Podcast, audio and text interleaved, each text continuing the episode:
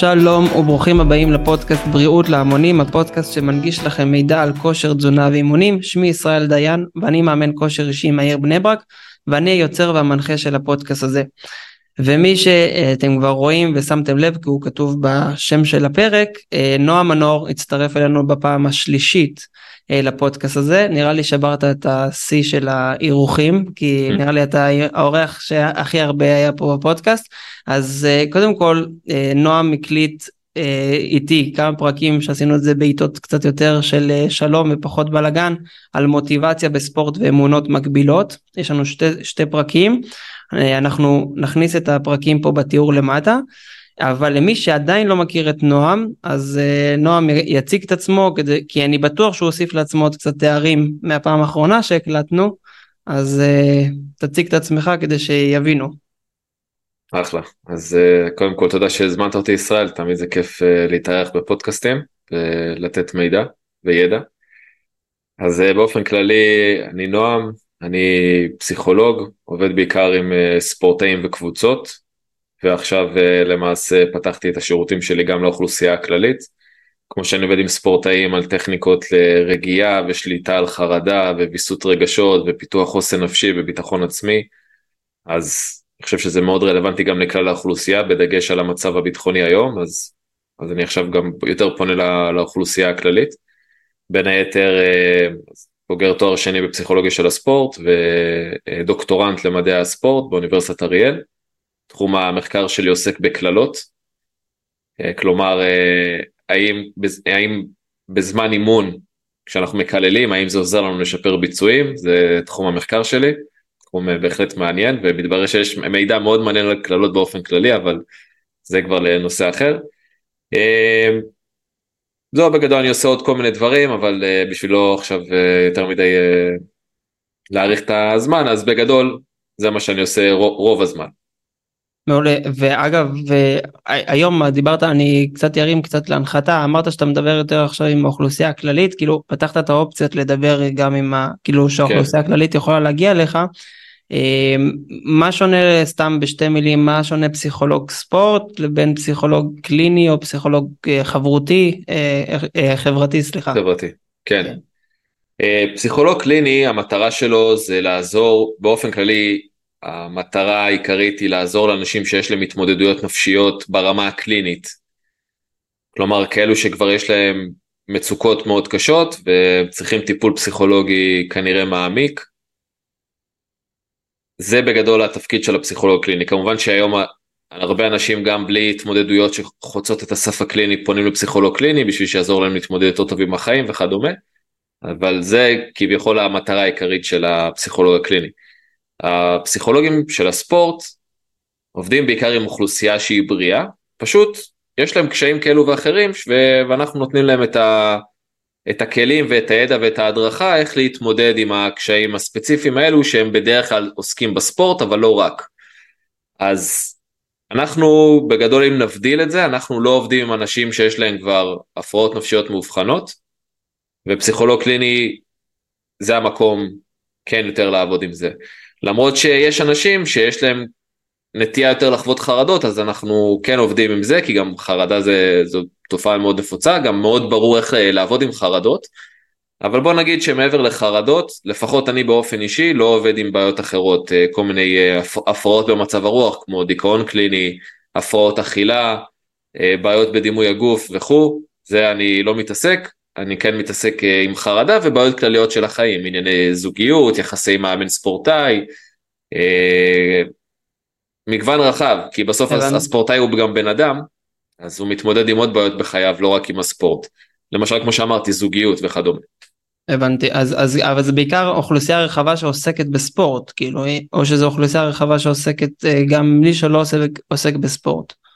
אז אני היום עובד גם עם אוכלוסייה שלא, עובד, שלא קשורה לספורט בכלל, גם אנשים שלא מתאמנים, כפסיכולוג לכל דבר, Oh, ברור okay. שאם בן אדם יבוא ויגיד לי, אה, תשמע, אני פונה אליך עקב דיכאון קליני שנכנסתי אליו, אני אגיד לו, אני לא הכתובת, אני גם לא רוצה להתעסק עם זה, אבל אם יבוא בן אדם, שזה בדיוק השירות, שאומר, אני חווה חרדות בתקופה האחרונה, אני צריך כלים להתמודדות, אני רוצה לפתח את החוסן שלי, קצת התפקוד שלי נפגע, אז בוודאי, כי זה בדיוק המטרה שלנו, לעזור לאנשים אה, לשפר את התפקוד שלהם תחת זמני לחץ, זה בדיוק, בזה עוסקת הפסיכולוגיה של הספורט, כמובן בעוד דברים, אבל זה הנתח הכי משמעותי, אז, אז בוודאי שאני עובד גם עם האוכלוסייה הכללית, כי אותם כלים שאנחנו מלמדים אה, ספורטאים, אפשר ליישם אותם גם בקרב אנשים רגילים שהם לא ספורטאים.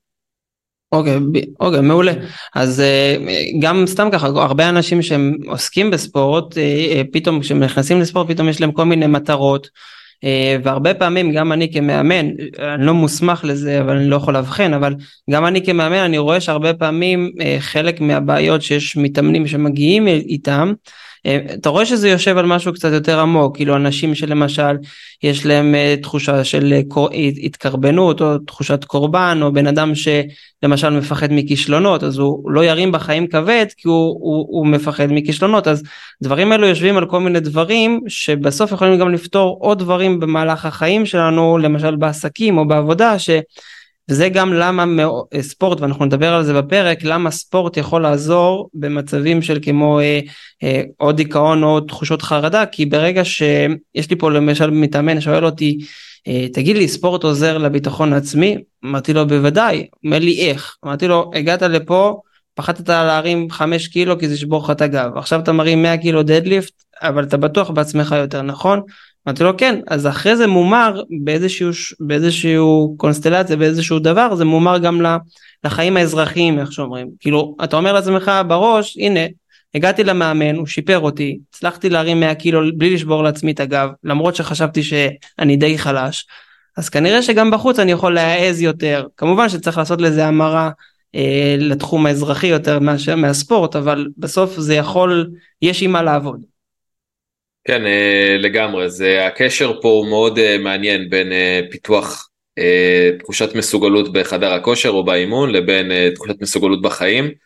בסופו של דבר, כשאתה מגיע להתאמן, אתה מכניס את עצמך לשעה או 45 דקות או שעה וחצי של אתגר.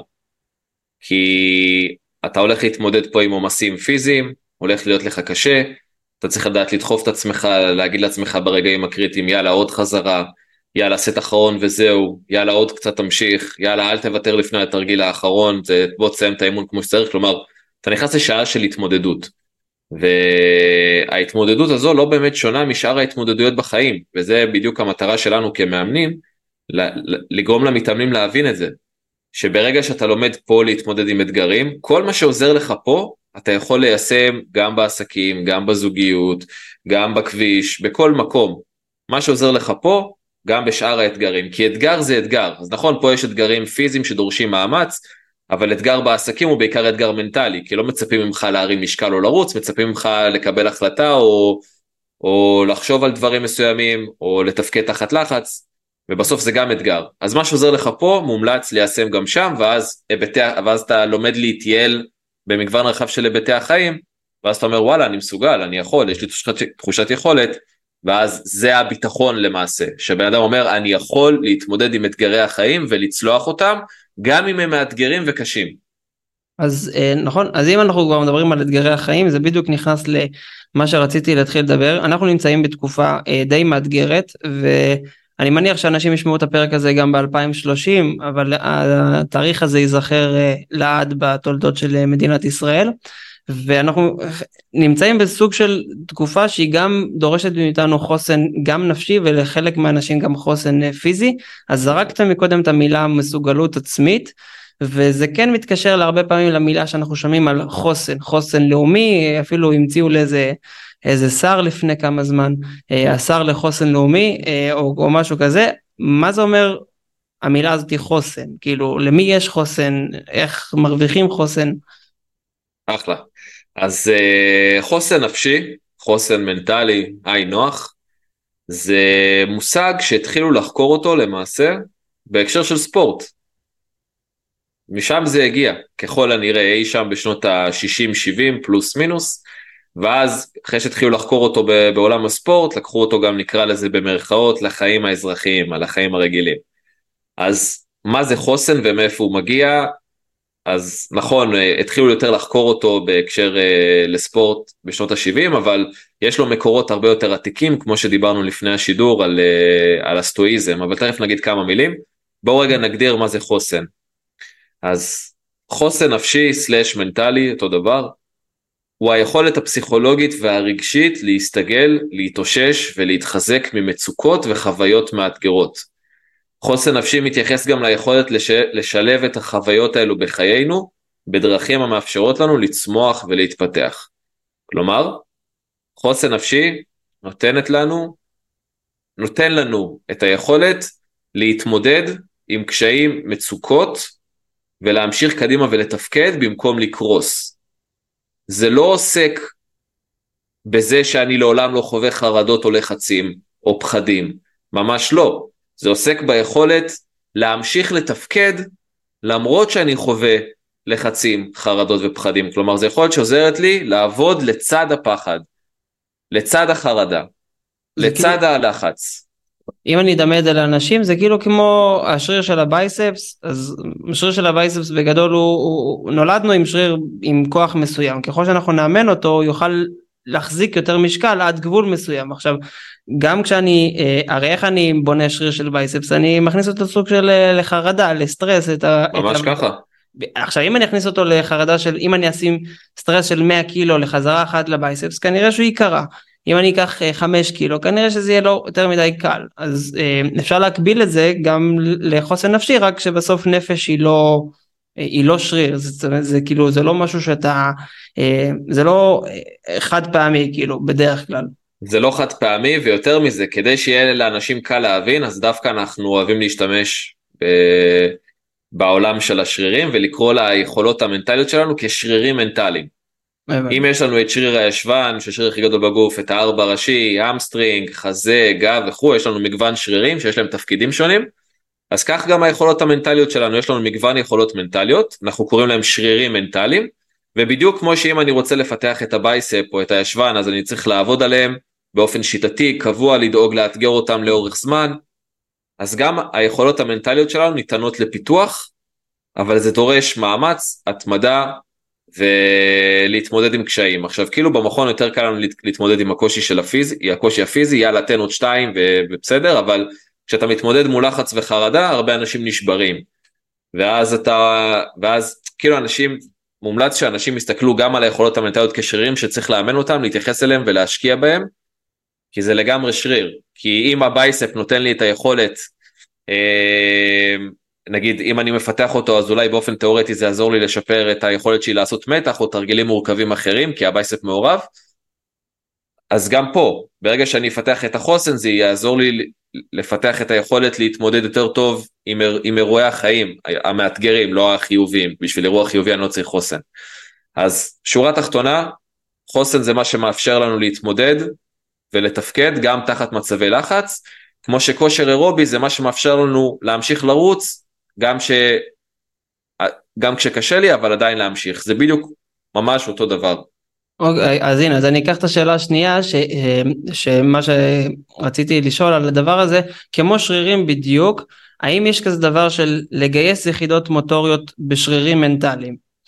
למשל אנחנו יודעים בפן הפיזי אני אומר את זה תמיד למתאמנים שלי יכול להיות שהשוון שלך בבדיקת מעבדה יכול להרים 100 קילו ואגב תחתון גם 100 קילו וגם ארבע ראשים 100 קילו אבל אתה, אתה לא תצליח לעשות עכשיו דדליפט של 100 קילו כי פשוט לא תרגלת אותו אז אין לך את החיבור של הגיוס כן. יחידות מוטוריות אנחנו קוראים לזה במוח כן. אז האם כן. אנחנו יכולים לאמן את המוח אה, לגייס שרירים מנטליים שחבויים בנו במצבים שונים כמו מצבי מלחמה מצבי סטרס. אה, תראה אה, שאלה מעניינת כי אין לנו בדיוק במנטליות יחידות אה, מוטוריות זה כאילו זה, זה קצת אני מנסה לחשוב איך לגשת לשאלה הזאת שאלה מעניינת. אני כן יכול להגיד לך שאפשר להסתכל על אוקיי במכון בוא נגיד שהאתגר למעשה מולנו עכשיו זה הדדליפט. נכון. אוקיי? זה הדדליפט, אז הדדליפט הוא האתגר. בוא ניקח סיטואציה מהחיים שמאתגרת אותנו, עכשיו צריך אה, להתמודד עם אזעקות. כשיש אזעקות אוטומטית אה, יש תגובת לחץ. אז זה התרגיל שעכשיו צריך להתמודד איתו. עכשיו, לא יעזור לי פה כוח פיזי, כי אני צריך כוח מנטלי, כי אין לי פה התמודדות פיזית, אני לא צריך אה, לרוץ או להרים, אני צריך רגע להתמודד, לקחת את זה בפרופורציה הנכונה. אז פה אני מכניס את החוסן המנטלי שלי לפעילות, כמו שאני מכניס את הישבן ואת זוקפי הגב ושרירים אחרים בדדליפט, אז אני מפעיל את החוסן המנטלי. עכשיו, חוסן מנטלי זה שריר שמורכב מכמה יכולות. תחשוב על זה כמו על קבוצת שרירים, כן? וככל שאותה קבוצת שרירים פועלת יותר, הם כל אחת מפותחת בפני עצמה, אז ככה גם החוסן המנטלי יהיה גבוה יותר. נניח שחוסן מנטלי, לא נניח, מורכב גם מביטחון עצמי, הוא מורכב מהיכולת אה, להפעיל שליטה רגשית, והוא מורכב מהיכולת להיות מחויב למשימה. אה, ויש עוד יכולת אחת שכרגע ברחה לי מהראש, זה נקרא 4C. ובוא נניח שכל היכולות האלה חזקות אצלי, יש לי גם ביטחון, יש לי גם מחויבות למשימות, ויש לי גם יכולת של uh, שליטה, אז ברגע שהם גבוהים, אז יותר קל לי להפגין חוסן מנטלי, ואז יותר קל לי להפגין uh, התמודדות יעילה עם המצב. בגלל זה שווה לי לפתח את כל התתי יכולות של החוסן המנטלי, שכל תת יכולת היא יכולת שלמה בפני עצמה גם. אוקיי, אז, אז, אז, אז אני אחבר את זה ל, ל, למצב שאנחנו נמצאים עכשיו, אנחנו רואים שלמשל אה, חיילי יחידות מיוחדות כמו לוטר, שייטת 13, זה אנשים שחיים, אה, מה שמחיה אותם זה הסטרס, מה שמחיה אותם זה האנדרנלין הגבוה, כאילו זה נראה שהם יותר חסינים מאיתנו, אה, אה, כאילו יש להם יותר חוסן, כאילו יש אנשים שברגע שיש פיגוע חס ושלום או מלחמה, הם פורחים. יש לי מתאמנים כאלו שחלקם נמצאים ביחידות מיוחדות או בארגוני הצלה, ברגע שיש בלאגן הוא באטרף, אחרי זה הוא יקרוס, כן? אבל, אה, אבל מה שקורה זה שההפך, הוא לא מפחד, הוא חותר למגע, הוא נכנס עם הנשק, הוא ייכנס ברבק, ייכנס לעזה והכל, יכול להיות שעוד כמה חודשים הוא, הוא ייפול, אבל עכשיו הוא מרגיש כאילו לא, בלתי מנוצח. אז, כן. ויש אנשים שמתחפרים שמת, וישנים עם סכין מתחת לכרית, למרות שהם גרים בקומה 15 בראשון נכון. לציון. נכון. אז כאילו, יש אנשים שהם יותר חסינים בעצם מאותם, כאילו משהו גנטית כזה, או... בהחלט. בהחלט. אה, אגב, רק אה, הערה, אז אה, קודם ציינתי שיש ארבע יכולות שמרכיבות את החוסן המנטלי וברח לי הראש, ברח לי מהראש הרביעי. אחת מהיכולות, אז היכולת הרביעית היא challenge. כלומר היכולת להסתכל על אירועים אה, מאיימים כאירועים מאתגרים. מה ההבדל? שמאירוע, שאם אני מסתכל על אירוע מסוים כמאיים, אז אני בדרך כלל חווה פחד וחרדה, ואם אני מסתכל על אותו אירוע פשוט כמאתגר, אז אני, אז זו הסתכלות יותר מועילה, כי אז הנטייה שלי לקרוס היא פחות גבוהה, כי אני רואה אותו כאתגר, אני אומר אוקיי, יש לי פה פשוט אתגר משמעותי שאני יכול לצלוח אותו במידה ואני להשקיע את המאמצים הדרושים. אני יכול להתמודד, אני רק צריך לגייס את הכוחות uh, מבפנים, וכשאני רואה איום, אז מתחילות יותר המחשבות השליליות ויותר uh, הפירוש של החוויה מעלה חרדה ופחד, שזה קצת יותר מקשה על הביצוע. אז אה, היכולות הן שמרכיבות את החוסן המנטלי זה ביטחון עצמי, confidence, גם מתחיל באות C, control או שליטה עצמית, שליטה רגשית, commitment, שזה מחויבות, מחויבות להשגת המטרה, ו challenge, אתגר. כמו שאתה רואה כולם התחילו ב-C, בגלל זה זה נקרא אה, מודל ה-4C של חוסן מנטלי. אז זה רק בשביל להעשיר. ועכשיו שאלת מה, מה הם הגורמים שמבדילים בין אנשים ביכולת שלהם להגיב למצוקות, לחצים וכדומה. אז ללא ספק שיש הבדלים ביולוגיים בין, בין אנשים, כמו שיש אנשים שנולדים עם bicep טבעית יותר גדול משל אחרים, או bicep יותר קטן משל אחרים, אז כן, גם השרירים המנטליים שלנו בנויים ככה, אנשים שונים נולדים עם יכולות מנטליות שונות, בעקבות גורמים ביולוגיים, למשל אה, תורשה מההורים. אז ללא ספק יש אנשים שנולדים עם זה באופן טבעי, שזה יותר מפותח אצלם, אבל גם אנשים שזה באופן טבעי פחות מפותח אצלם יכולים לפתח את זה, כמו אנשים שנולדים עם bicep יותר קטן, בנקודת ההתחלה עדיין יכולים לפתח את ה bicep שלהם. באמצעות האימונים הנכונים והתזונה הנכונה. אז יש לנו גם גורמים ביולוגיים, יש לנו גם אה, גורמים של חוויות בחיים, כמו איזה חוויות הילד הוא חווה בתור ילד, בתור נער, uh, איך הסביבה שלו, איך ההורים שלו, באיזה, באיזה מקום הוא גדל, אם הוא קיבל אהבה ותמיכה או לא קיבל אהבה ותמיכה, אם הוא התמודד עם, עם חוויות מאתגרות לאורך החיים או שלא התמודד. אז זה שילוב גם של גורמים סביבתיים חברתיים וניסיון אישי וגם גורמים ביולוגיים. כל אלו ביחד מכתיבים את הפיתוח של החוסן הנפשי של כל אחד מאיתנו. וכן אז, אז זה אז זה דבר שמאוד מאוד חשוב להבין שזה לא עכשיו שהוא משהו שאתה יכול להעתיק את זה ממישהו כי למה הוא ככה ואני ככה זה הרבה פעמים כמו שאני עונה להרבה מתאמנים שלי למה הוא ככה ואני ככה כי יש לכם גנטיקה אמרתי לו הפרצוף שלכם דומה לא אז כנראה שגם אז, הגנטיקה שלכם דומה. אז דווקא פה זה יפה כי כשאני מסתכל על, על מתאמן אחר ואני אומר וואי למה יש לו כזה חזה גדול ולי לא זה אין יותר מדי מה לעשות לגבי זה כי זה משהו מאוד מולד כאילו לא בחרנו את זה. נכון. להיות ככה או ככה אבל דווקא במנטלי זה מעניין כי אני יכול להסתכל על מישהו שהוא מאוד חזק מנטלית ובמקום לשאול את עצמי למה הוא כזה ואני לא אז אני יכול לשאול את עצמי מה עוזר לו להיות כזה חזק מנטלית כדי שאני אוכל להעתיק ממנו את אותן אסטרטגיות. זה, זה חשיבה הרבה יותר נכונה. מבחינת גוף זה יותר, זה יותר בעייתי אבל מבחינה מנטלית לשאול את עצמי מה הוא עושה ולהעתיק ממנו בוודאי. חלק נכבד מהמחקרים שלנו על הפסיכולוגיה של הספורט שמי, שמי, שמאותם מחקרים פיתחנו את הטכניקות השונות אלו מחקרים שראיינו אלופי עולם בענפי ספורט שונים את התותחים של התותחים ושאלו אותם מספר שאלות בין היתר איך אתה מתמודד עם חרדה איך אתה מתמודד עם לחץ ואתה רואה שפחות או יותר לתותחים ביותר בעולם משתמשים באותן אסטרטגיות. בלי לדבר אחד עם השני כלומר מישהו בכלל בענף האתלטיקה ומישהו בכלל כדורגלן מעולם לא נפגשו מעולם לא דיברו ואתה רואה שבמחקר בראיונות הם מספרים שהם משתמשים פחות או יותר באותן הטכניקות. אז אתה רואה שיש משהו משותף לאנשים שמגיעים לרמות הגבוהות ביותר. ואז אתה רואה מה עוזר לתותחים ביותר ואז אתה לוקח את הכלים האלה ומלמד את האוכלוסייה הכללית את זה. מתוך הנחה שאם התותחים ביותר משתמשים בהם וזה עוזר להם אז בוא ניישם את זה גם על האוכלוסייה הכללית ואז זה גם משפר אותם כי זה עוזר לתותחים ביותר גם. בדיוק. אני, אני מניח שאתה מכיר את החוקר אה, סופר אה, פסיכולוג אה, מיכאל בר-אלי. בוודאי. אז, אז הוא יש לו ספר שקוראים לו Boost. כן. לצערי אני כמו רוב מהספרים שלי אני באמצע הספר. ככה זה הפרעת קשב יותר מדי ספרים אבל הוא אגב חוקר הרבה הוא חקר גם הרבה כדורגלנים לא רק בטופ. ממש סטטיסטית על אה, דברים אה, כאלו. אז הוא גם אה, מכניס משהו שאולי זה גם קשור למה שאנחנו חווים כרגע. זה בדיוק עלה לי עכשיו בראש בלי שתכננתי על זה אפילו לא לפני זה. הוא חקר את ה...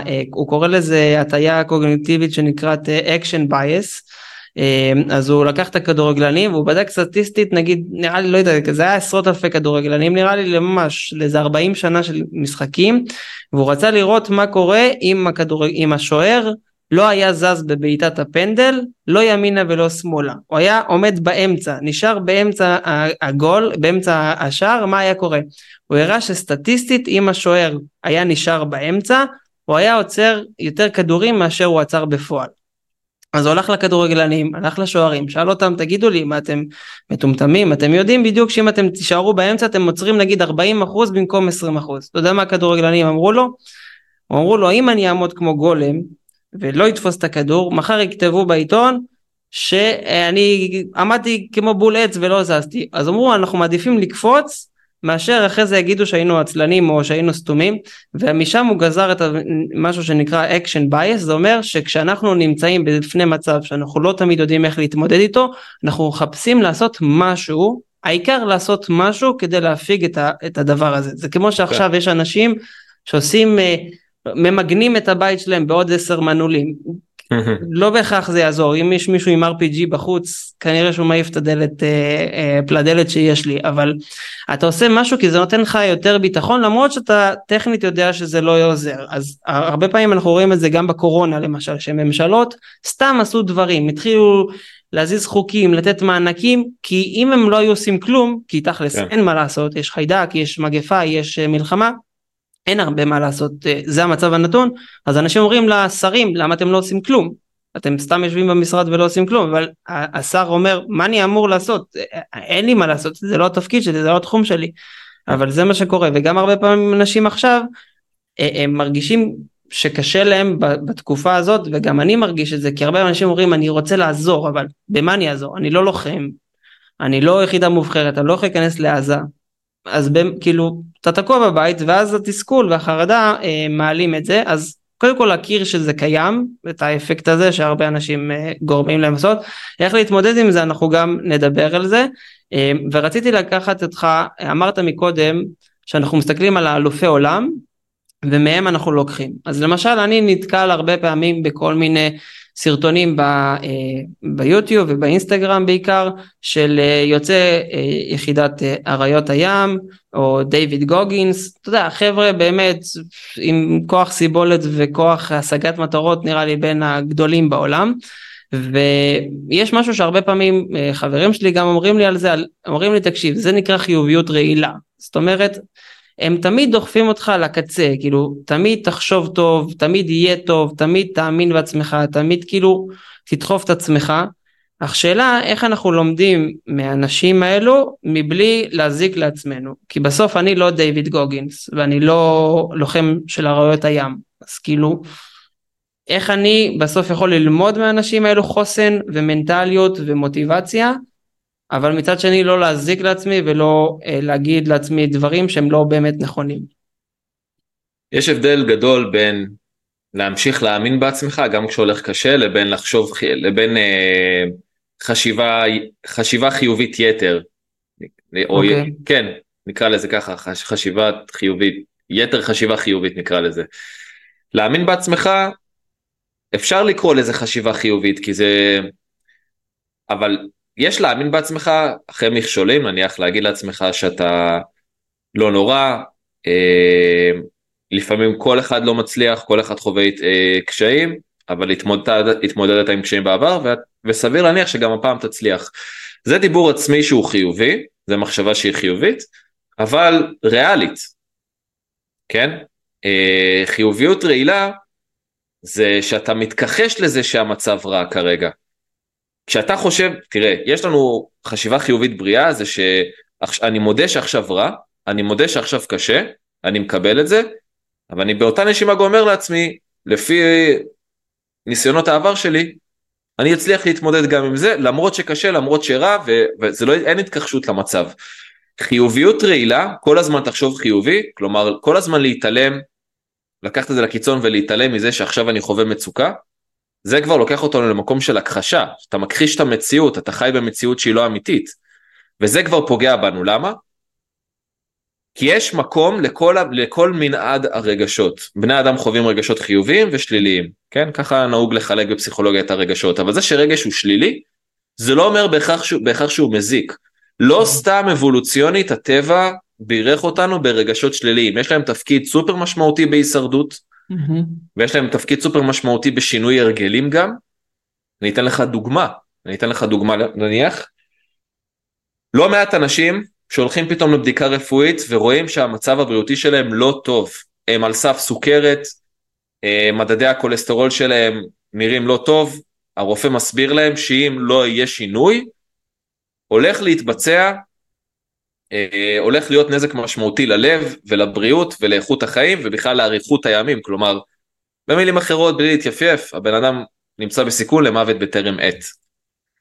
לפעמים הזעזוע הזה, דווקא כשאתה עומד, כשאתה נמצא מול, ה, מול הרופא, אתה לא מרגיש טוב שהוא אומר לך את זה, אתה מרגיש רע שהוא אומר לך את זה, אבל אותו רגש רע של תסכול, עצב, אולי כעס על עצמך, יכול להיות טריגר מאוד נהדר להגיד אני, אני עוצר את זה כאן ואני עושה שינוי.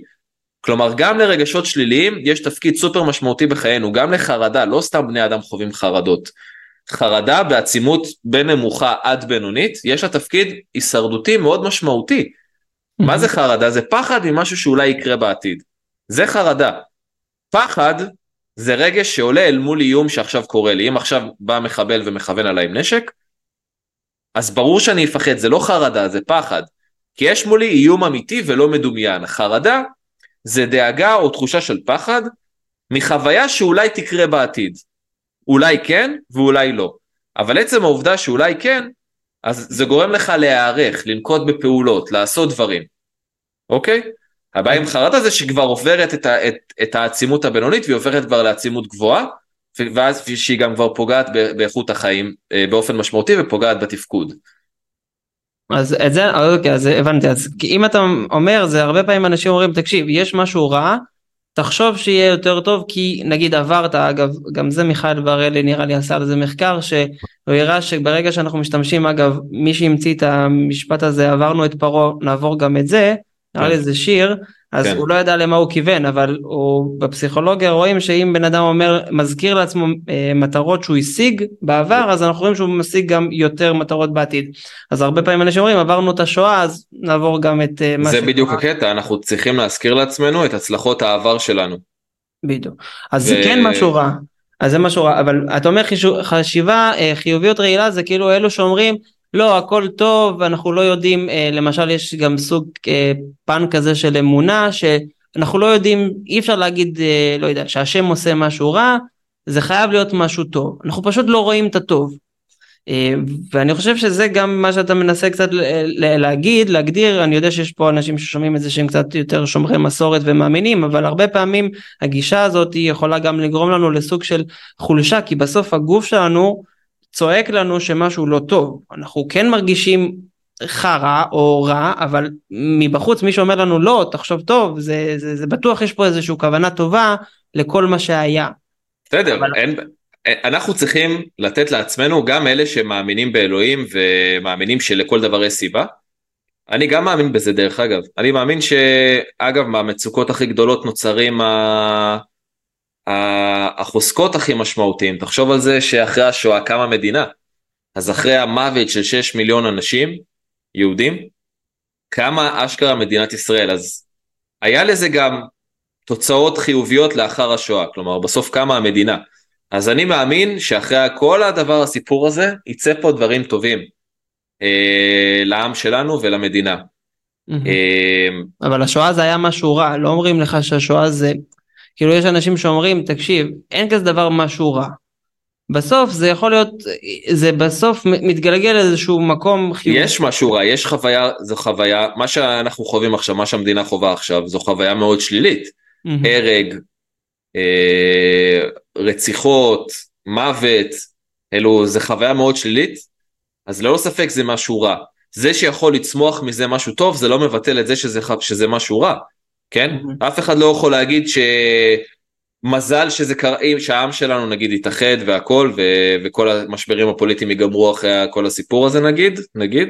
כן. אז אי אפשר להגיד וואי, אז איזה כיף שהיה לנו את החוויה הזאת, כי בזכות זה יצא העם שלה, יצא עם מחובר, מלוכד ו... וכדומה. לא, ממש אפשר להגיד את זה. Mm-hmm. למרות שאת יכולה לצמוח תוצאה טובה, אי אפשר להגיד שהחוויה הזו היא חיובית. ואז אז מאוד קל לנסות להגיד, בטח יש לזה סיבה ולחשוב חיובי והכל, אבל זה לא אומר שצריך להתכחש לזה שעכשיו לא טוב. יכול להיות שבעתיד יצא משהו טוב מזה, אבל mm-hmm. עכשיו לא טוב, ואנחנו לא רוצים להכחיש את הרגשות, כי גם פרויד אה, דיבר על זה, שרגשות, אנחנו צריכים לתת להם ביטוי, ואם הם לא מקבלים ביטוי, זו אנרגיה, זה, רגשות זה, זה, זה אנרגיה, והאנרגיה הזאת צריכה לקבל ביטוי, צריכה לצאת החוצה. אם היא, אם היא לא תצא החוצה באופן יזום, כלומר דרך זה שאנחנו נשתף, נדבר, נודה שמבאס, נדבר על הרגשות שלנו, נדבר על זה שבאסה, למרות שאולי יש לזה רציונל מסוים לאלוהים, יכול להיות שיש לזה רציונל מסוים, עדיין עכשיו באסה ומתסכל ועצוב. ואם אנחנו לא, אם אנחנו כל הזמן נכחיש את המציאות, נהיה בחיוביות רעילה ונבטל את החוויה הרגשית השלילית, מתישהו זה ימצא את הדרך לצאת, וכשזה מוצא את הדרך לצאת לבד, כשדיכאת אותו זה בדרך כלל יוצא, ב... לוקח אותנו למקומות לא טובים, פרויד דיבר על אה, בעיות נפשיות. בדיוק, זה כמו חוק האנרגיה, זה אנרגיה היא לא נעלמת, היא רק משנה צורה. ממש ככה, ממש ככה, על זה פרויד דיבר. על זה, אוקיי, אז, אה, אז מעולה, וכל הדברים האלו גם מכווינים אותנו להבין שבסוף המצב עכשיו הוא איכשהו, חלק מאיתנו יכולים להשפיע עליו, חלק מאיתנו פחות. מה שאנחנו כן יכולים להשפיע עליו אה, אם זה ברמה המדינתית אז תעשו את זה אם זה ברמה של התנדבות אז כמובן אה, חשוב לעשות את זה כל אחד שיכול. מה שאנחנו כן יכולים לעשות זה בסוף לדאוג כל אחד לעצמו ויש לנו כמה דברים שאנחנו יכולים לדאוג לעצמנו. ואני בגלל שאני רוצה שגם אה, אני יודע שחלק מהמאזינים פה בפודקאסט זה גם מאמנים אבל גם מתאמנים אז איך אתה חושב שאפשר לעודד אנשים להתאמן בתוך הדבר הזה אנחנו שומעים את המשפטים כמו אה, זה עושה טוב ואחד אומר תקשיב מה עושה טוב אין לי כוח לצאת עכשיו מהבית איך אתה גורם למאמן או מתאמן עכשיו להתעודד, לצאת, לחזור לשגרה או להתחיל איזושהי שגרה של אה, פעילות גופנית? להתחיל שגרה של אה, פעילות גופנית זה לא יכול להגיע ממאמן, כי לבן אדם עדיין אין מאמן, הוא צריך להתחיל. כן. זה יכול להגיע רק ורק מתוך עצמו, או מתוך מידע שהוא שומע, ואז הוא צריך לקבל החלטה, עד כאן, אני עושה שינוי. כי לא מתאים לי כל היום לשבת מול החדשות, לא, לא נעים לי עם, עם ההזנחה הגופנית שלי וכו' וכו'.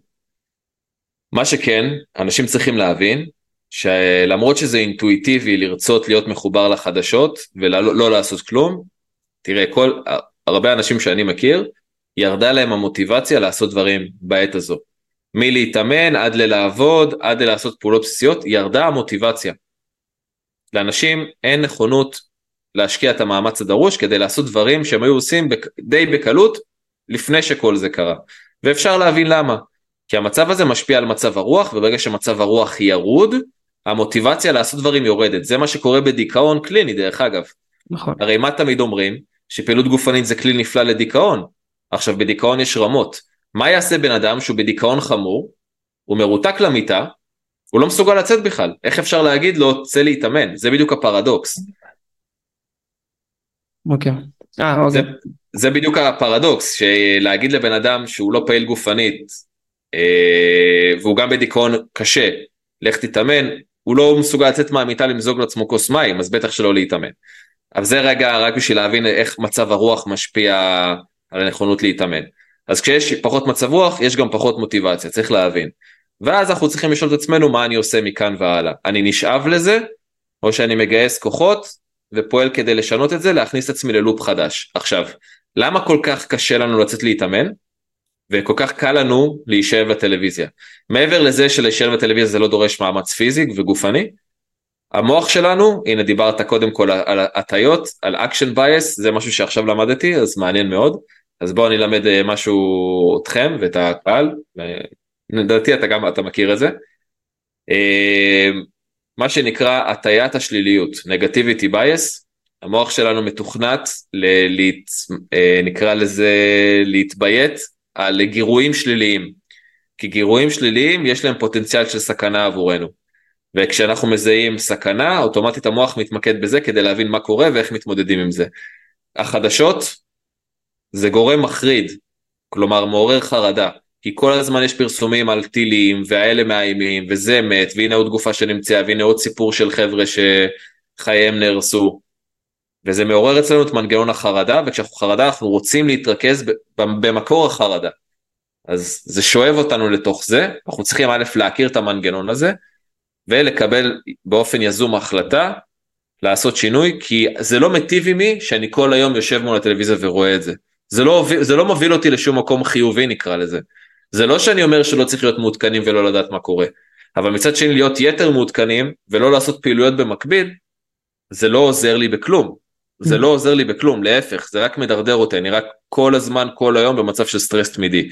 בשביל לשמור על השפיות שלנו, וגם מתישהו המלחמה הזאת תיגמר, מתישהו יהיה את היום של האחרי. וכדי שאנחנו נגיע ערוכים ליום של האחרי, ולשמור על עצמנו בריאים גופנית ונפשית, אנחנו צריכים לעשות פעולות היום שיעשו את זה. חלק מהפעולות זה פעילות גופנית, גם חיזוק הבריאות הגופנית, לא רק הנפשית, ובטח שחיזוק הבריאות הנפשית גם. תחושת מסוגלות, תחושה כזאת של רליף, של, של רגיעה, של נינוחות, של קצת אושר, תחושה טובה.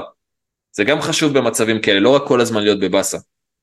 מעולה, ואגב אני יכול להגיד כמאמן, גם אני בימים הראשונים, היה לי מאוד קשה להתאמן למרות שיש לי פה סטודיו מאובזר והכל, התחלתי להתאמן והפסקתי פשוט, כי פשוט לא, לא הצלחתי, כאילו המוח היה סוג של יבש כזה.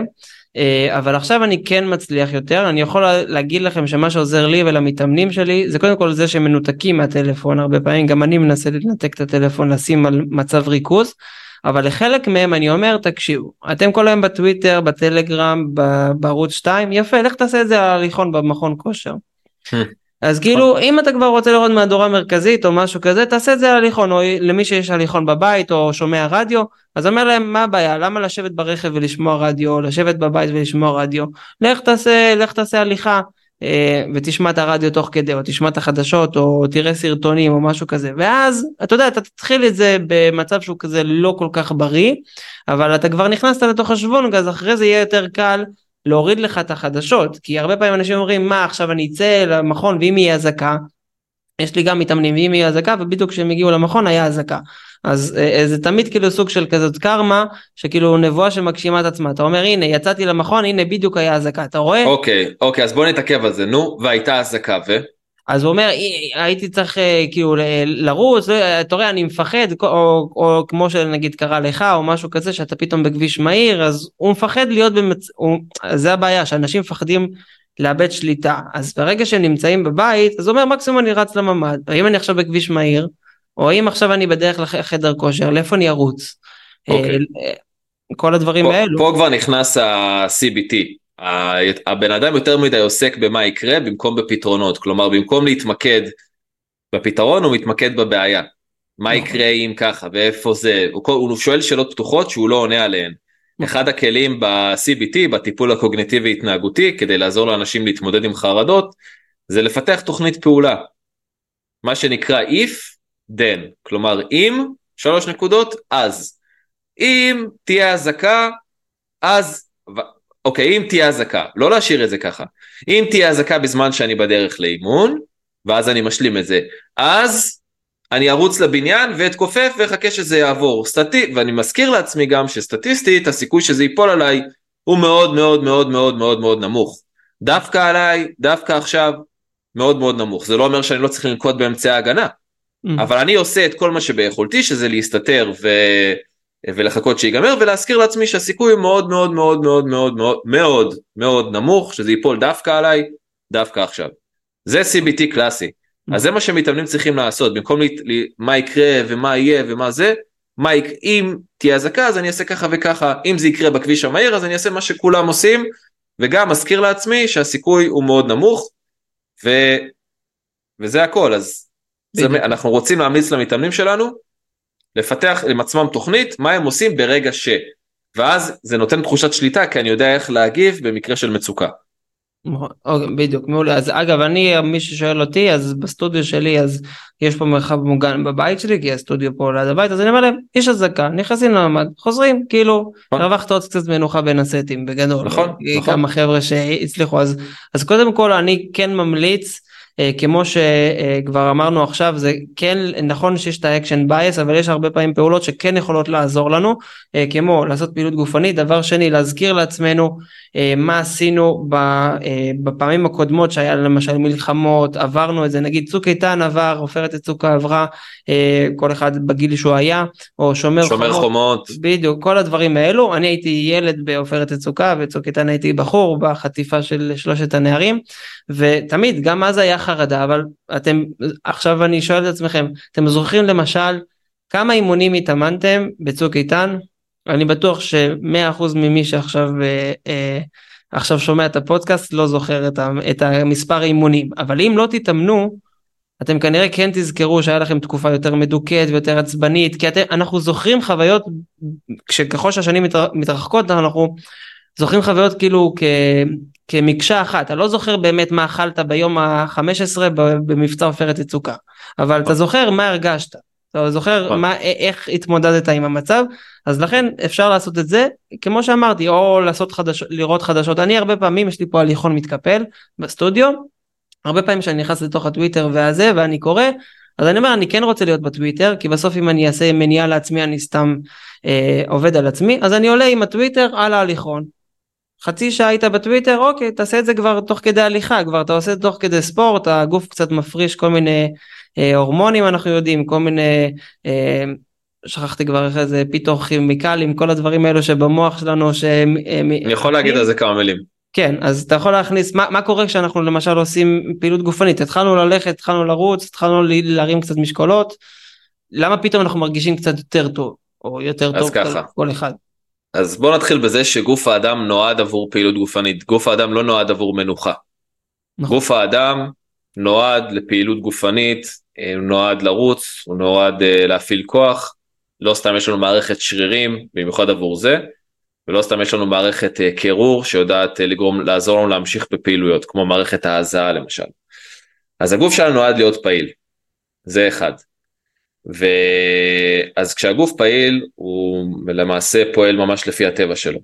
וכשאנחנו מבצעים פעילות גופנית כל אחד חווה את זה בעצימות שונה, יש שונות מאוד גדולה, אבל ככלל אה, כשאנחנו מבצעים פעילות גופנית ומסיימים אותה, הגוף מתגמל אותנו, יותר נכון המוח מתגמל אותנו, מרכז הבקרה.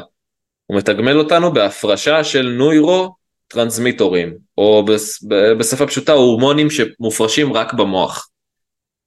ואותם הורמונים הם אלו שגורמים לנו את ההרגשה הטובה.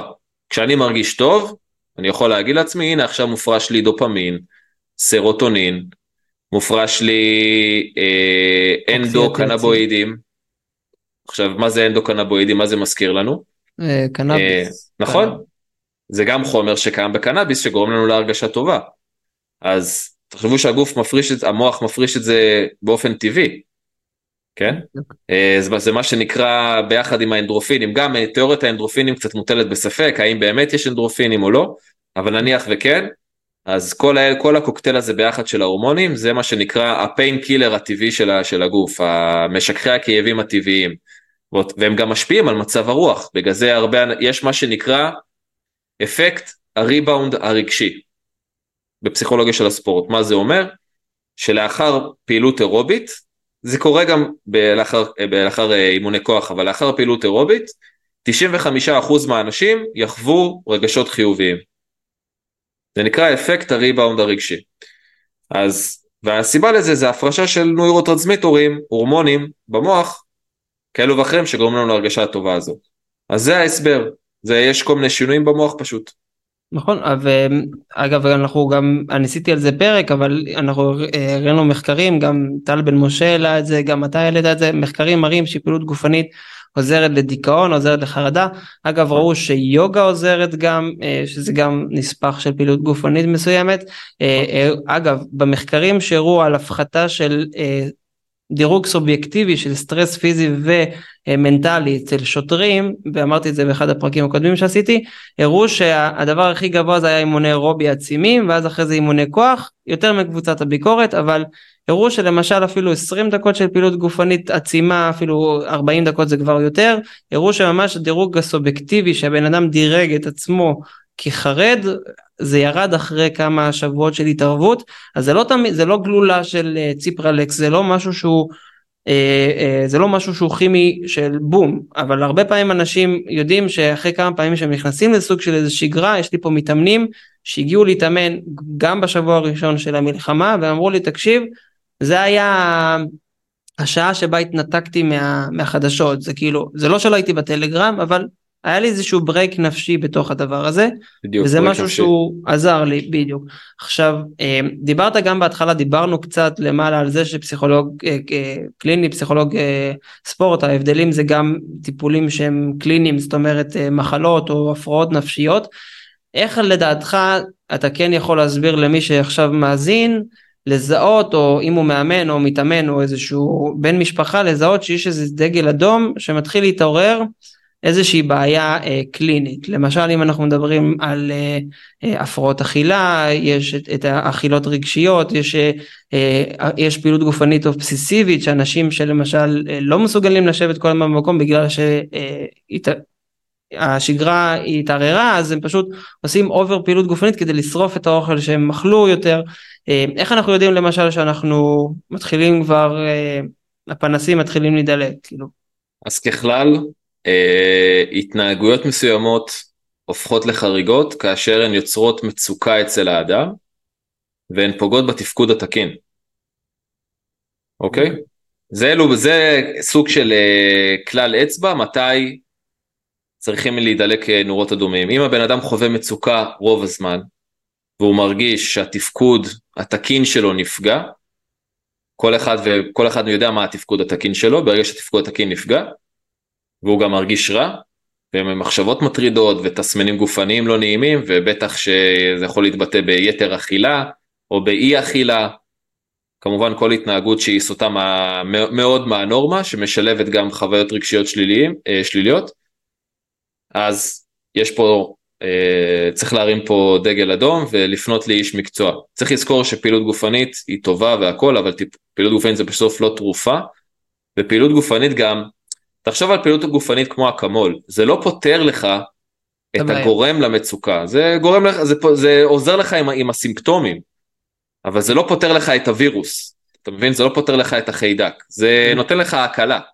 כן, אז בשביל לפתור באמת בעיות עמוקות, צריך ליווי פסיכולוגי. ולא חייבים להיות עם הפרעה נפשית או מחלה נפשית כדי לפנות לפסיכולוג. היום הרבה אנשים, המון אנשים פונים לפסיכולוג, אין להם התמודדויות נפשיות, יש להם התמודדויות רגילות של החיים, והם מחפשים איש מקצוע שיכווין אותם, ידריך אותם, ייתן להם כלים, וגם ישמע אותם. אז לא צריך להיות עם הפרעה נפשית, ולא צריך להיות עם סטיגמה, וכל הדברים האלה, זה שייך באמת לעידנים הקדומים, אנחנו כבר לא במקום הזה. היום גם פסיכולוגים הולכים לפסיכולוגים, אוקיי? וזה מאוד נפוץ ומומלץ בחום, ובעיות בדרך כלל לא נפתרות מעצמן, צריך להבין את זה. וברגע שאנחנו מתחילים לפתח בעיות נפשיות, זה גורם לנו בין היתר ל... להימנעות מדברים. נניח בן אדם שמפתח הפרעת חרדה, יש חרדה תקינה, כל בן אדם חווה חרדה, בעוצמות כאלו ואחרות בשלבים שונים של החיים, חרדה זה רגש טבעי ויש לו ערך הישרדותי מאוד חשוב. יש אנשים שהחרדה אצלם נהיית משהו קבוע, שאו שדברים מאוד ספציפיים מחרידים אותם בטירוף, מה שנקרא פוביות, ויש אנשים שבאופן כללי הכל מחריד אותם, מה שנקרא הפרעת חרדה כללית. ופעילות גופנית יכולה לתת לדברים האלו מענה סימפטומטי, אבל היא לא תפתור את, המצוק, את הבעיה שיושבת מאחורי זה, כלומר את הלמה, למה אתה מפחד מהכל, למה אתה חרד מהכל, על מה זה יושב, זה פעילות גופנית לא פותרת, ולכן כן יש מקום גם למנוע מראש התפרצות של הפרעה נפשית וגם אם יש התפרצה הפרעה לגשת מיד uh, לפסיכולוג, במקרים מסוימים אפילו פסיכיאטר. כאילו אם כואב לך הגרון אז אנשים uh, הולכים לרופא, אבל כשיש לך מחשבות שליליות לאורך תקופה, מחשבות רעות ושליליות שפוגעות בך בתפקוד, זה אנשים סוחבים את זה שנים. אה, נכון כי קודם כל זה משהו יותר עמוק גם היום הרבה אנשים מחפשים מהר אנחנו רואים את זה גם בתחום של הכושר זה אתה רואה שאלות בפורומים איך משיגים קוביות מהר איך משיגים חזה מהר כן. איך מורידים אה, שומן מהר ואין מה לעשות בסוף יש בעיות שהן יותר עמוקות בן אדם שיש לו תזונה לקויה זה לא יעזור שאני אביא אותו לקוביות עם איזה דיאטה מסוימת בסוף mm. שוב אה, פתרתי את התסמין שנקרא שומן בטני אבל אני יודע שהוא יחזור מתישהו כי זה לא נמשך לנצח אותו דבר גם פה יש הרבה אנשים שרצים לציפרלקס אה, או לכל מיני משככי לא יודע, תודעה איך שקוראים לזה מורידי חרדה שהם כאילו עוזרים נכון אבל בסוף זה עוזר יחד עם טיפול אה, נפשי שזה עושה את זה ביחד. כמו שהיום אנחנו רואים שיש זריקות להרזייה אבל זה זריקות שעובדות ביחד עם דיאטה ופעילות גופנית. בסוף מי שלוקח אוזמפיק וימשיך לאכול כמה שבא לו הוא לא ירד במשקל הוא פשוט יחווה גם כנראה תופעות לוואי וגם אה, די יפגע בעצמו כי הוא משנה את ההורמונים בגוף שלו אז יכול להיות שגם פה יש הרבה אנשים שיש להם הפרעה נפשית אבל מנסים אולי לשכך את זה עם כל מיני אה, פעילות גופנית או לשמוע פודקאסטים או לעשות מדיטציות או כל מיני דברים כאלו שזה עוזר. אבל... זה חשוב זה, זה כלים כן, להתמודדות זה אבל זה לא פותר את הבעיה שיושבת מתחת. רק טיפול פסיכולוגי ירידה לעומק של הדברים ועבודה על האופן שבו האדם מפרש את המציאות ואת ה... את בחירת המילים שהוא בוחר להגיד לעצמו בראש ועוד כמה דברים זה מה שנותן מענה לעומק. נכון. ולכן אי אפשר להישען רק על תרגילים כאלו ואחרים בין אם זה פעילות גופנית בין אם זה נשימות עמוקות כי שוב זה לא פותר את בעיית הליבה זה פותר את הסימפטום של הבעיה וגם לזמן מסוים. נכון. אגב יש משהו שאני נחשפתי אליו אני לקראת הסיום אני אגיד את זה.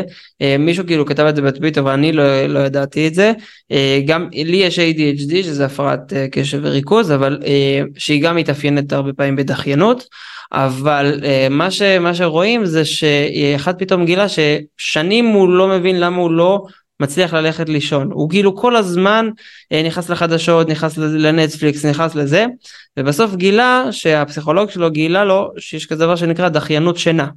זה אנשים אה. שדוחים את השינה שלהם עד שהם קורסים. ו...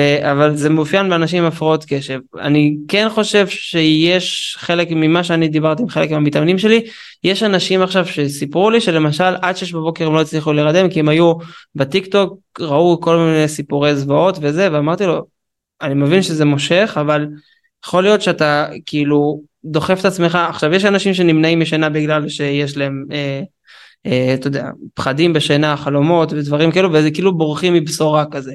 אה, אבל מה שצריך לדעת שהרבה פעמים מצב, מצבי לחץ וסטרס נפשי יכולים להעלות אה, כל מיני בעיות נפשיות שיכולות שהן חבויות לנו, או שהן היו רדומות אצלנו. והרבה פעמים צריך לשים לב שאנחנו באמת לא קורסים נפשית. כאילו אם אנחנו אוכלים יותר מדי יש כאלו שלא אוכלים בכלל יש כאלו ששבועיים לא אכלו או אה, יש כאלו שהם סוג של זומבים ויש כאלו שלא ישנו אה, בשבועיים האחרונים יותר מכמה שעות רצוף. אז בכזה מצב כן חשוב ללכת לרופא משפחה למשל לראות שזה שהוא משהו שיעשה בדיקות דם שיראה שאין איזה חוסרים שיראה שלא צריך איזה אולי מלטונין אולי תרופות אה, כדורי שינה שיאפסו אתכם אבל הכי חשוב זה ללכת לרופא או, או נוירולוג פסיכיאטר כל האלו שיעשו לכם איזושהי הבחנה ויפנו אתכם לגורמים הרלוונטיים כי בסוף יש גבול לכמה כל מה שאמרנו פה שיכול לעזור. כל החשיבה החיובית והכל, בסוף היא לא יכולה לעבור דברים שהם אה, נגיד דיכאון קליני, זה כמו שיש אנשים מדוכאים ואנשים אומרים להם, מה הבעיה? תהיה שמח. זה, זה, זה לא מה הבעיה תהיה שמח, זה משהו מכוות כימי במוח שעובד אחרת משאר האנשים, אז צריך לעבוד עם זה כמו שזה, דרך המוח, ולא דרך אה, כאילו סתם להעיף אה, משפטים באוויר. כן. אז אה, אם אנחנו נסכם את זה בסוף, את כל מה שאמרנו פה היום, אז היה לנו את כל העניין הזה של חוסן מנטלי והחוסן שאנחנו יכולים לגייס בזמני מצוקה ובזמני, אה, איך שאומרים, גם בזמני שגרה, שבסוף אנחנו רוצים להשיג איזשהו מטרות, בין אם זה בספורט. עכשיו, אפשר להגיד, לקחת את כל הפודקאסט הזה מדבר שאמרנו בזמן שאנחנו נמצאים עכשיו עם סטרס, לגם לסטרס שאנחנו נמצאים ביום יום אה, בעבודה, אה, בחיים, בספורט, אה, אה, מטרות שלא השגנו בספורט, גם דיברתי על זה עם אה, נועם בפרקים הקודמים על אמונות מגבילות, יש גם ספר מאוד אה, מקסים של אה, קארל דואק, קרוליין דואק או קארל דואק, כוחה של נחישות, באנגלית קרול זה... אני חושב, כן. רגע אני בודק את זה. אה, באנגלית השם הוא קצת אחרת אבל בעברית הוא כוחה של נחישות שהוא גם מדבר על כל העניין הזה של המנטליות של אלופי העולם. כן, קרול דואק, אז היא מדברת על כל העניין הזה של חשיבה חיובית ומנטליות ושל מוטיבציה וכל הדברים האלו, היא מנתחת גם כל מיני אלופי עולם ובעיקר את ההורים שלהם, של אלופי עולם, שהם גידלו בסוף אה, את אה, אה, רפאל נדל וג'וקוביץ' וכל האלו, מישהו גידל אותם, אז איך הם גידלו אותם והפכו אותם לאלופי עולם, אז זה גם מי שרוצה יכול להעמיק בספר הזה. לאחרונה ראיתי שהמלצת מה לא לעשות בתקופה הזאת באינסטגרם. אז אם אתה יכול להגיד לנו כמה דברים שלא כדאי לעשות, משהו על קפאין, דברים כאלו, אנשים שקצת יותר רגישים. נכון, אז אה, אפשר לקרוא, להיכנס לאינסטגרם שלי, אה, פרו כף תחתון מנטליטי אחד ולקרוא יותר לעומק. Mm-hmm. בכלל אני מעלה פוסטים שנותנים המון ידע על אה, חרדה, לחץ וכו'. אבל ככלל, כשאנחנו נמצאים בחרדה או בתקופות מחרידות, יש כמה פעולות שאנחנו נרצה לא לעשות. נכון, כל הזמן אמרנו שאנשים מעלים נשימות עמוקות ו... ומה כן לעשות, אז צריך לדעת גם מה לא. מה לא זה למשל להגביל צריכת קפאין, כי קפאין זה חומר מעורר, והוא מערער את מערכת העצבים, ואז יכול להיות שהדופק יעלה פתאום, ואנשים שיש להם חרדות, הדופק יעלה כתוצאה מהקפאין, אבל הם לא יודעים לעשות את ההקשר, ואז, ואז הם אומרים לעצמם, וואו, מה זה, אני בהתקף חרדה עכשיו? ואז הם מכניסים את עצמם לחרדה. בדיוק. רק בגלל שהדופק הלב עלה. אה, אז אנחנו נרצה להפחית אה, צריכה של אה, קפאין. קפאין, אנחנו נרצה לשים לב לאופן שבו אנחנו חושבים, נניח בטח הגרוע מכל יקרה, בטח ייכנסו בנו המדינות האויב, בטח יעשו לנו ככה, כלומר חשיבה קטסטרופלית, כלומר כל הזמן לעסוק בתרחיש הגרוע ביותר, במקום לזכור שהתרחיש הגרוע ביותר הוא התרחיש שהוא הכי פחות סביר בדרך כלל, ברוב המקרים, בטח כשיש לנו צבא סופר חזק, ואנחנו צריכים גם לזכור אה, שזה שנתפסנו עם התחתונים למטה, או איך שלא אומרים את זה, כן. זה לא אומר שאין לנו צבא חזק. זה אומר שגם אנחנו נפלנו והייתה לנו מידע סופר רצינית, אבל זה לא אומר, זה לא מבטל את כל הכוחות האדירים שיש פה לצבא. ואני מזכיר לכולם, שבסוף אחרי הכל אנחנו רוצים להזכיר לעצמנו שלישראל יש עשרות פצצות אטום ופצצות מימן, ובסוף מדינה שיש לה גם אטום וגם מימן, היא בגדול בלתי מנוצחת. במיוחד כמו ישראל שיש לה את תוכנית ברירת שמשון, שבמידה וקורים פה באמת דברים קטסטרופליים, שזה הכי פחות סביר, אז למה אפשר להגיד שכל המזרח התיכון הולך איתנו ביחד. ויש כל מיני תוכניות לעשות את זה, אז אנשים צריכים לקחת את הדברים בפרופורציה הנכונה, הנכונה, לא להתעסק בתרחישים הגרועים ביותר, כלומר להבין שזה יכול לקרות אבל זה הכי פחות סביר, לכן זה לא שווה שנשקיע בזה את המאמץ, ובעיקר אה, לשים לב לאופן שבו הם מדברים גם עם עצמם, נניח אה, הכל גרוע, או כאילו כזה הכל וכאילו שום דבר לא עובד כמו שצריך, זה לא mm. נכון, יש גם הצלחות לצבא, יש גם הצלחות לעם שלנו, לא הכל גרוע ולא הכל שחור, יש גם הרבה נקודות אור, אז לא להתייחס רק לשלילי, לא להתייחס לתרחישים הגרועים ביותר, להפחית צריכת קפאין, לבצע פעילות גופנית ולהתנדב, כי זה נותן תחושת שליטה, ואם אנחנו רואים שהבעיה מאוד נמשכת, שהבעיה המצוקה נמשכת לאורך זמן, לפנות לטיפול פסיכולוגי. בדיוק. וגם כל אלה שחושבים אני גם פה בסטודיו אני מדבר עם הרבה אנשים אומרים לי זהו הנדל"ן קורס הכל קורס הבורסה קורסת. אני אומר להם אוקיי לכו תחזרו ל-1973 תחזרו לששת הימים תחזרו לזה.